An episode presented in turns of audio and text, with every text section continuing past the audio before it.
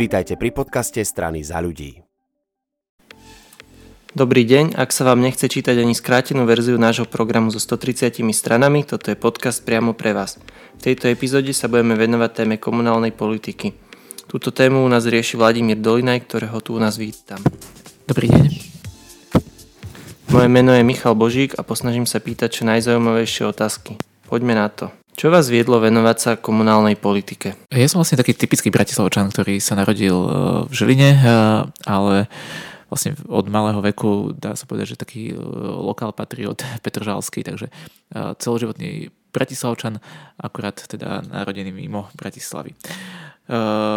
A čo ma viedlo venovať sa práve tomu prostrediu, v ktorom funguje, v ktorom vyrastám, tak možno práve také akoby, že záleží mi na tom mojom bezprostrednom okolí. A samotná komunálna politika, tomu som pričuchol vlastne tiež ako taký aktivista, keď sme pred rokmi riešili Sadianka kráľa, v ktorom vlastne je to náš najstarší, alebo všeobecne najstarší sad v Strednej Európe, verejný park, ktorý Brati, v Bratislave, v hlavnom meste Slovenska, uh, má veľmi dôležitú funkciu pre rekreáciu bratislavčanov a v tomto sade Janka Krála dodnes máme takú malú, uh, nie úplne, že uh, viditeľnú budovu, respektíve ona je viditeľná, ale uh, mnohí, keď aj okolo nej prechádzajú, tak ani nevedia, že uh, v tej budove je erotický salón. My keď sme to začali riešiť, tak e, ešte bol aj tak oblepený reklamami e, o podial e, reklamy, že dievčatá chcete zarobiť šipky k nemu. A tak sme s takou skupinkou ďalších aktivistov, komunálnych poslancov vtedy vytvorili takú iniciatívu Vráťme dôstojnosť Sadu Janka Krála. A vtedy som videl, že áno, je to fajn, vieme vyzbierať podpisy, vieme pritlačiť na miestnych poslancov, na starostu a nepodarilo sa úplne ten erotický salón odtiaľ akoby že dostať von, lebo vlastne vedie to súkromná budova. My sme sa snažili, aby Petržálka aspoň pristúpil na nejaké rokovania s majiteľom toho erotického salónu, nech to slúži naozaj nejakému verejnoprospešnejšiemu účelu, ale samozrejme miestna časť na odkúpenie toho, toho priestoru nemala. Ale čo sa aspoň podarilo, eh, a to bol taký ten čiastkový úspech tej iniciatívy, že sa osadili stĺpiky, predsa dovtedy tam mohli chodiť úplne že voľne auta, taktiež sa musel ten majiteľ odstraniť eh, tie viditeľné reklamy, a to, to bol aspoň taký, že čiastkový úspech. A vtedy som si e, tak uvedomil, že ako aktivista, e, že OK, fajn, mám nejaký možno dosah, ale ak chcem meniť veci koncepčnejšie, tak e, z tej pozície komunálneho poslanca to ide výrazne viac. A vtedy som si tak uvedomil, že naozaj, že ak chceme naozaj e, niečo, dať nejakú pridanú hodnotu tomu svojmu bezprostrednému okoliu, tak možno treba prevziať niekedy aj zodpovednosť a priložiť ruku k dielu aj takýmto spôsobom. Takže to bol môj možno taký úplne, že začiatok, ako som sa dostal do komunálnej politiky bližšie. Vy ste komunálny poslanec už druhé volebné obdobie. Aké sú vaše prioritné oblasti tejto práci? Naše obce a mesta majú relatívne veľký do, e, veľký e, vplyv na život ľudí. E, samozrejme, či už je to od nejakých stavebných vecí, od životného prostredia v tom bezprostrednom okolí, ale Mojimi takými domenami sú vzdelávanie, profesiou som učiteľ a tomu sa venujem aj vlastne v komunálnej politike a e, na rôznych úrovniach, či už ako mestský, e, župný alebo aj e, miestny poslanec a vlastne každá úroveň má nejakým spôsobom niečo na starosti. V miestnej časti materské a základné školy, mesto má na starosti CVC a ZUŠky a župa zase stredné, stredné školy. A tam sa snažím prispievať dobrými nápadmi, ako to naše bratislavské školstvo môže fungovať eh, lepšie a efektívnejšie.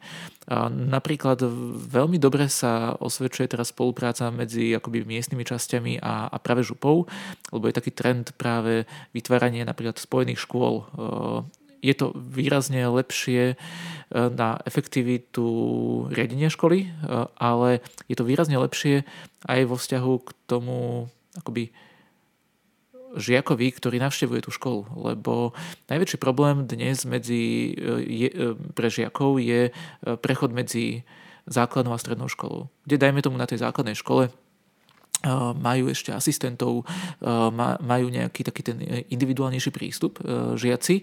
A na tej strednej škole sú tak hodení a musia plávať. Veľká časť našich stredných škôl je bez asistentov, bez nejakých špeci- e, špeciálnych pedagógov, bez odborného to- tohto zázemia. A pri vytváraní tých spojených škôl sa deje to, že vlastne tá podpora je im dávaná práve na tej strednej škole prípadne ten istý učiteľ môže učiť napríklad slovenčinár v 7. 8. ročníku dieťa a učí ho aj v prvom a druhom ročníku aj na tej strednej škole. Takže ten prechod je oveľa plynulejší a, a je to k tomu študentovi, k tomu dieťaťu oveľa uh, také akoby prínosnejšie uh, pre, uh, aj pre, aj pre ne. Teda nie len tá efektivita, ale samozrejme hlavne sme, e, tie školy sú tu pre deti a pre študentov. Takže toto je taký trend a to, to, o to sa snažíme. A ďalšia taká moja oblasť je potom e, práca s tretím sektorom, e, práca v kultúrnej oblasti a samozrejme moja taká tiež odborná oblasť sú menšiny, o ktorých sa snažím rozprávať aj v, v komunálnej politike. V Bratislave máme je asi najvyšší počet cudzincov v našich e, mestských častiach v meste a snažím sa prinašať riešenia aj preto, aby aj tí cudzinci sa cítili tu prijatí. Ako sú na tom naše obce z vášho pohľadu? Obce z môjho pohľadu e, sú na tom nepríliš dobré. E, majú relatívne široké kompetencie, často však je to neprehľadné pre občana. Ľudia sa úplne v tom strácajú, že napríklad, e, ako napríklad v tom vzdelávaní, e, potrebujú dať dieťa do školy. E, a áno, mestské časti majú na starosti na základe štatútu materské školy, základné školy, župy zase stredné školy, zúšky zase má na starosti mesto. A toto na tú akoby tiež efektivitu riadenia toho bratislavského školstva je veľmi taký neprehľadný celok. Nehovoriac potom o ďalších zriadovateľoch, nemyslím teraz len súkromných alebo teda neštátnych, ale máme tu uh, okres, uh, ministerstvo vnútra, ktoré tiež zriadovateľom škôl a tak ďalej, že jednoducho je to taký, také neprehľadné.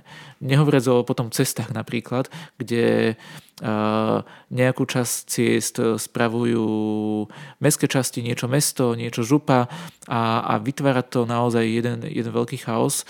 Takže to, to sú tiež veci, ktoré si myslím, že treba zefektívniť, a, ale to hovoríme teraz konkrétne o Bratislave. Ak by som to mal nejak zovšeobecniť, e, mám pocit, že na to množstvo kompetencií, ktoré e, naše obce majú, majú príliš málo financií. Uh, ja dám taký môj obľúbený príklad porovnanie mesta Bratislavy s mestom Brnom, ktoré dokonca významom je asi podobné, aj keď je to len krajské mesto, ale pritom má o tretinu menšiu rozlohu, aj o tretinu menej obyvateľov ako taká Bratislava.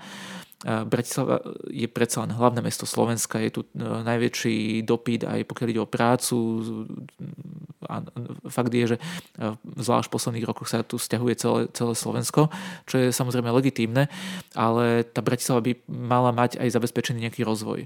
Hovoríme tu dlhé roky o metre, prípadne nejakom nosnom dopravnom systéme a pri tom e, finančnom objeme, ktorý, ktoré mesto Bratislava má, nedokáže uh, sa plnohodnotne rozvíjať.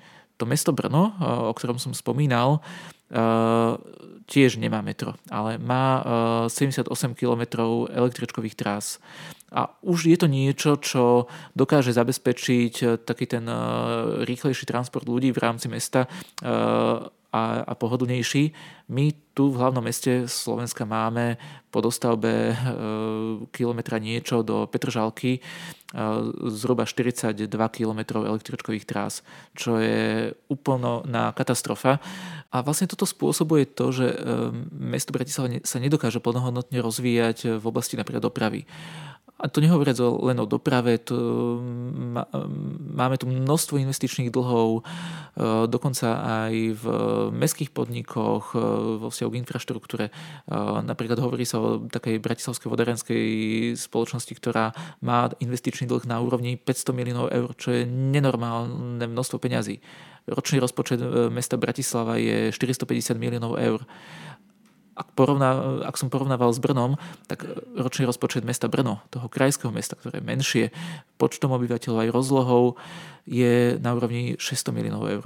Takže akoby e, naozaj tie naše obce, e, na príklade tej Bratislavy viem povedať, že si určite zaslúžia výrazne viac peňazí, aby sa dokázali plnohodnotne rozvíjať. E, máme 2900 niečo samozpráv na úrovni Slovenska. Máme tu obce, ktoré nemajú ani 100 obyvateľov, majú svojho starostu. Jedna z obcí má 24 obyvateľov, má svojho starostu. Toto je niečo, čo sa musí naozaj zmeniť. Na úrovni akoby aj efektivity riadenia obcí financovanie obcí musí byť úplne, úplne iné v, s tým porovnaním napríklad Brna a Bratislavy v Česku z podielových daní ide 33% do samozpráv, u nás je to 25%. Množstvo financií je naviazaných na trvalý pobyt a samozrejme vieme, že práve zvlášť v posledných rokoch je to v Bratislave veľká téma. Možno aj tu by stálo za úvahu, či nerozmýšľať o inom spôsobe financovania, než len naviazané na trvalý pobyt myslím si, že e, obce majú do, dostatok kompetencií, môžeme rozprávať o nejakej novej dielbe kompetencií, ale uh, treba im zabezpečiť určite viacej financií na plnohodnotný rozvoj. Čo by sa malo podľa vášho názoru zmeniť na národnej úrovni, aby regióny na tom boli lepšie? Veľmi veľa. V programe máme naozaj e, množstvo opatrení, ktoré ak by sa začali aplikovať v praxi, tak som presvedčený, že pomôžu obciam eh, naozaj na ich plnohodnotný rozvoj. Ja len spomeniem zo pár, eh, ako napríklad eh, nová dielba kompetencií, aby to naozaj aj sa sprehľadnilo, ale, ale aj bolo, bola tá efektivita riadenia obcí k smerom občanovi lepšia, posilnenie obcí vo vzťahu k vláde. E, stále neustále pripúdajú e, zo strany vlády nové kompetencie k obciam bez nejakého finančného krytia. Ak prichádzam s nejakou novou povinnosťou, dajme tomu ako zamestnávateľ k zamestnancovi, tak samozrejme ho treba ohodnotiť. My prichádza, teda vláda prichádza s neustále novými kompetenciami alebo s novými povinnosťami k obciam bez toho finančného krytia. Taktiež finančná autonómia miest, aby neboli neustále odkázané na len ad hoc dotácie zo strany vlády, ako sme boli svedkami napríklad teraz posledne zasadala vláda v meste Bratislava kde sa prerozdielo viac ako 20 miliónov eur formou dotácií a to je práve takéto nesystémové riešenie. Áno, sme radi, že teraz môžeme vybudovať niekde nejaký parčík, nejakú možno plaváreň v Ružinove, o ktorej sa hovorí, ale aby tie obce si dokázali zabezpečiť aj rozvoj obci samostatne, to nemôže byť len postavené na ad hoc dotáciách. Viacej vplyvu občana smerom k, k, smerom k obciam, riešenie suburbanizácie, čo je veľký problém práve veľkých miest, reforma aj e, práve e, školstva e, smerom, regionálneho školstva smerom k obciam a zabezpečiť aj pracovné miesta práve do regiónov, aby nemuseli ľudia dochádzať neustále za prácou kilometre a byť odlúčení od rodín, aby tie regióny neboli vyľudnené regióny, ale stále mali ľudia chuť zostávať v regiónoch a tie regióny vlastne dávajú zmysel práve vtedy, keď sú ľudia v nich. Ďakujeme veľmi pekne za rozhovor. Toto bol Vladimír Dolinaj a bavili sme sa o téme komunálnej politiky. Ďakujeme aj vám, že ste nás počúvali a do počutia na budúce. Hlavu hore Slovensko.